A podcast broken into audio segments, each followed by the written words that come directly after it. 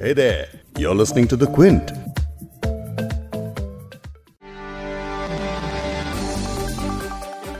आखिरकार विकास दुबे पकड़ा गया। वही विकास दुबे जिसने छह दिन पहले कानपुर में आठ पुलिस वालों की बेरहमी से हत्या कर पूरे देश में हलचल मचा दी थी। वही विकास दुबे जिसने सियासत गुनाह और अफसरशाही की मिली भगत का एक और विभत्स चेहरा सामने ला दिया था। यूपी से हरियाणा हरियाणा से मध्य प्रदेश, तमाम नाकेबंदी के बावजूद कई राज्यों की पुलिस को गच्चा देता रहा विकास, आखिरकार मध्य प्रदेश के उज्जैन में पकड़ा गया। लेकिन ये गिरफ्तारी है, सरेंडर है, पुलिस ने पकड़ा था या मंदिर की सिक्योरिटी ने? आखिरकार उज्जैन पहुँचा कैसे? ऐसे कई सवाल हैं जो विकास के पकड़े जाने के बाद उठ रहे हैं। लेकिन सबसे अहम सवाल शायद ये है कि इस पूरी वारदात के बाद हमारा सिस्टम सबक क्या लेगा? सियासत की ज़मीन पर दहशत गर्दी का कोई दूसरा कैक्टस फिर ना उगे, इसके लिए हम क्या करेंगे? कानपुर कांड की जाँच आगे क्या शक्ल लेगी? इन्हीं अहम सवालों के जवाब हम ढूँढने की कोशिश करेंगे आज इस पॉडकास्ट में। क्विंट हिंदी पर आप सुन रहे हैं बिग स्टोरी हिंदी। मैं हूँ फबेहा सैयद।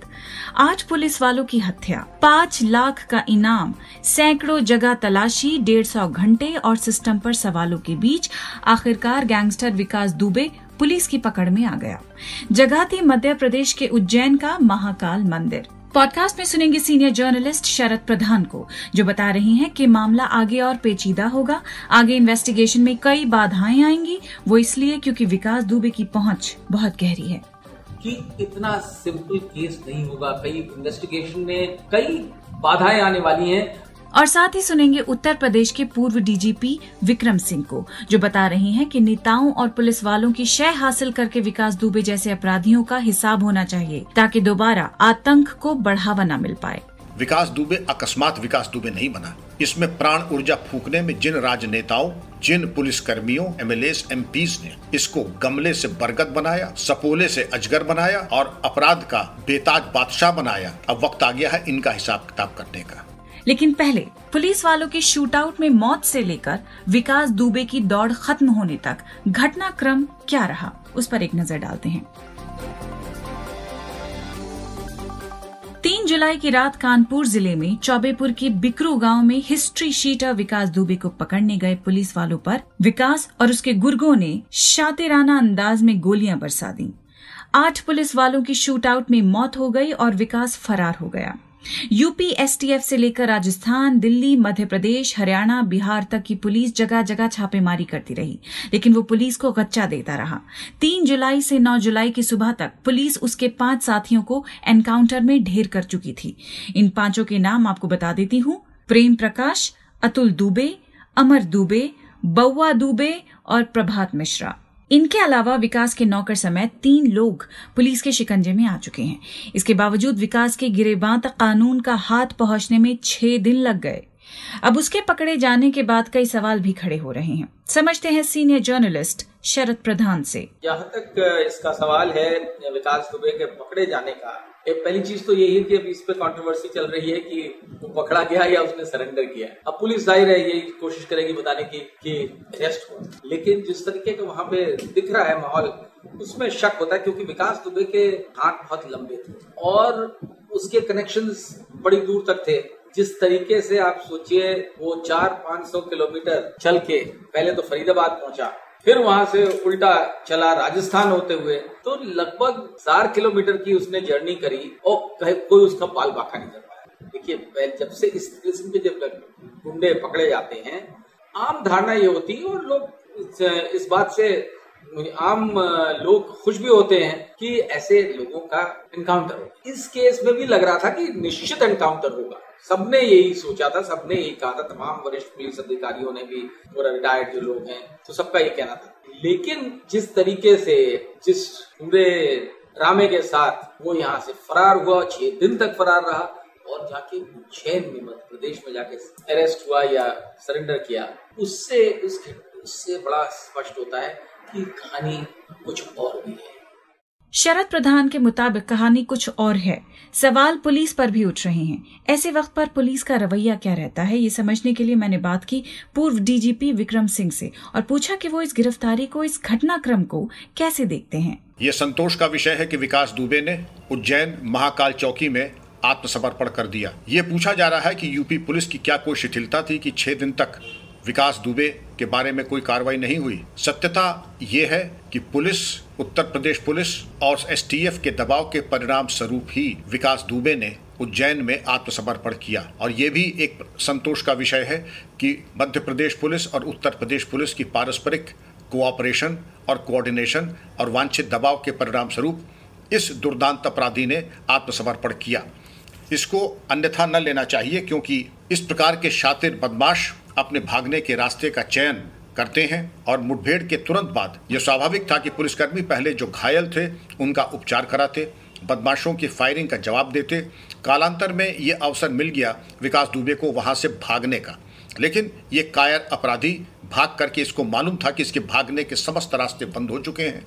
और इसको ये भी मालूम था कि अब चूँकि भागने के सारे रास्ते बंद हो चुके हैं तो आत्मसमर्पण के अलावा इसके पास कोई विकल्प नहीं है। ये भी प्रश्न उठाया जा रहा है सोशल मीडिया पे कि कहीं ऐसा तो नहीं कि इसकी मुठभेड़ हो जाए। मैं ये व्यक्त करना चाहूँगा कि मुठभेड़ होती है कानून की परिधि के अंदर। मनमाने तरीके से नहीं होती है।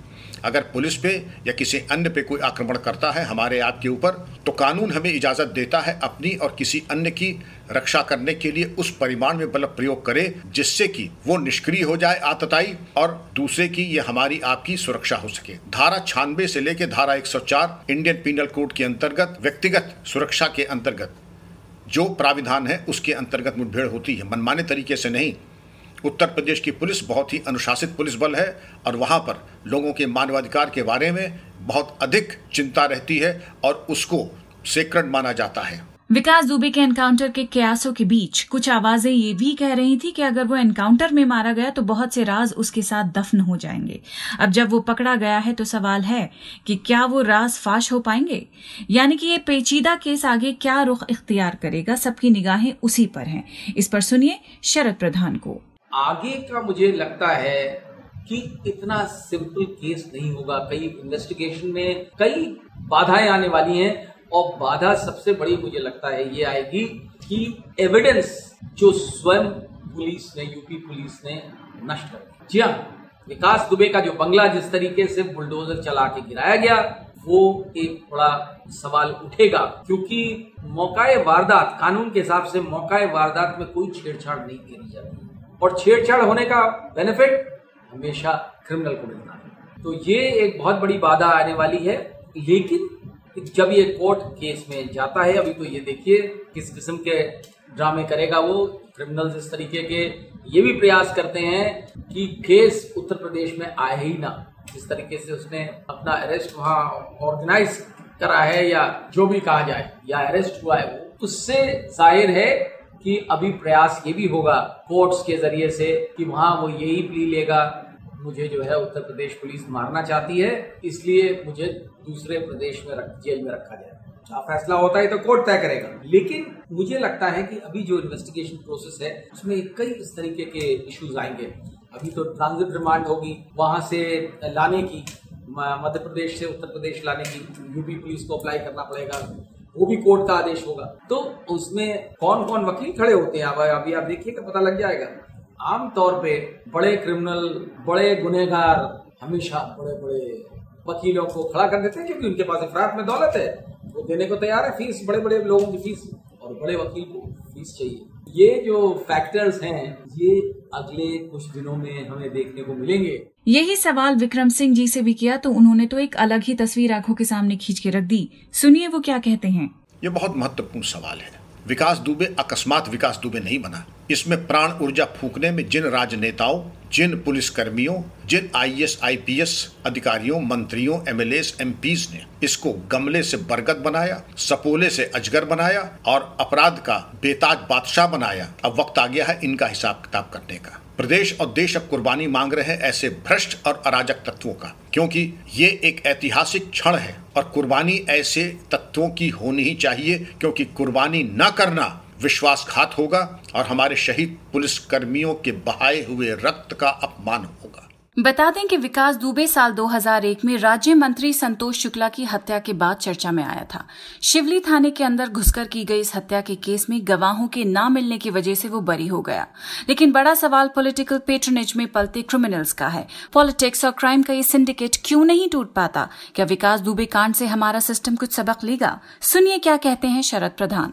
जहाँ तक पॉलिटिकल पेट्रनेज का सवाल है, ये एक बड़ा पुराना सिलसिला चला आ रहा है इस देश में और खासतौर से इस प्रदेश में। लगभग चालीस साल से तो मैं खुद देख रहा हूँ किस तरीके से राजनीति का अपराधीकरण हुआ। जी हाँ उस जमाने में कांग्रेस पावर में थी और कांग्रेस ने ही ये सिलसिला शुरू लेकिन उसके बाद बड़ी आसानी से हर पॉलिटिकल पार्टी ने इस प्रकार के क्रिमिनल्स को पाला, संरक्षण दिया। नतीजा ये हुआ कि समय के साथ साथ जो क्रिमिनल थे, अपराधी थे, उनका वर्चस्व इतना बढ़ गया कि वो अपने आप को नेता से भी बड़ा समझने लगे और वजह वजह ये थी कि राज करने लगे। जो पॉलिटिकल पार्टी आए, वो उनका स्वागत करे। वो अपना अपना उन्होंने दर्जा इतना ऊँचा कर लिया क्राइम की दुनिया में नाम कमा करके बड़े बड़े अपराध करके कि हर पॉलिटिकल पार्टी और हर पॉलिटिकल पार्टी का बड़ा नेता कांग्रेस को गए हुए 1989 के बाद उत्तर प्रदेश में कांग्रेस नहीं रहेगी उसके बाद चाहे मुलायम सिंह आए हों, चाहे मायावती आती रही, या फिर अखिलेश यादव आए, और बीच बीच में बीजेपी की सरकारें आई, और आज भी बीजेपी की सरकार है। किसी ने परहेज नहीं किया विकास दुबे जैसे लोगों का संरक्षण देने में, उनको पालने में और उनका इस्तेमाल करने में। यही वजह है कि आज विकास दुबे पैदा होते हैं, और शायद आगे भी होते रहेंगे। यूपी पुलिस के टॉप ऑफिसर रहे विक्रम सिंह जी से मेरा आखिरी सवाल। अब आपके हिसाब से पुलिस को क्या करना चाहिए? क्या कहना चाहिए? मैकेंड्रो से पूछा किसी ने कि अब आपका क्या बयान है? आप विम्बलडन खेलने जा रहे हैं। उन्होंने कहा कि अब मैं नहीं, मेरा रैकेट बयान देगा। इसी तरह अब आपकी कथनी और करनी में कितना सामंजस्य ये देखा जाएगा। ये गरीब देश कातर दृष्टि से देख रहा है कि भ्रष्ट राजनेता minister, MLA, MP, IAS, IPS, पुलिसकर्मी, व्यवसाय के ऊपर अब क्या कार्रवाई करते हैं? ये एक अवसर आया है अपने पाप को धोने का। और ये उम्मीद की जाती है कि जो पुराने पाप हैं, वो धुल जाने चाहिए। क्योंकि पाप अगर नहीं धुलेंगे और अन्य पाप कर्म का आप अपना रास्ता तैयार करेंगे तो देश आपको क्षमा नहीं करेगा। और विकास दुबे ऐसे हर ग्राम पंचायत और हर ब्लॉक में उत्पन्न होते रहेंगे। इस पॉडकास्ट के एडिटर है नीरज गुप्ता और इसे प्रोड्यूस किया है फबेहा सैयद ने। अगर आपको बिग स्टोरी सुनना पसंद है तो क्विंट हिंदी की वेबसाइट पर लॉग ऑन कीजिए और हमारे पॉडकास्ट सेक्शन का मज़ा लीजिए।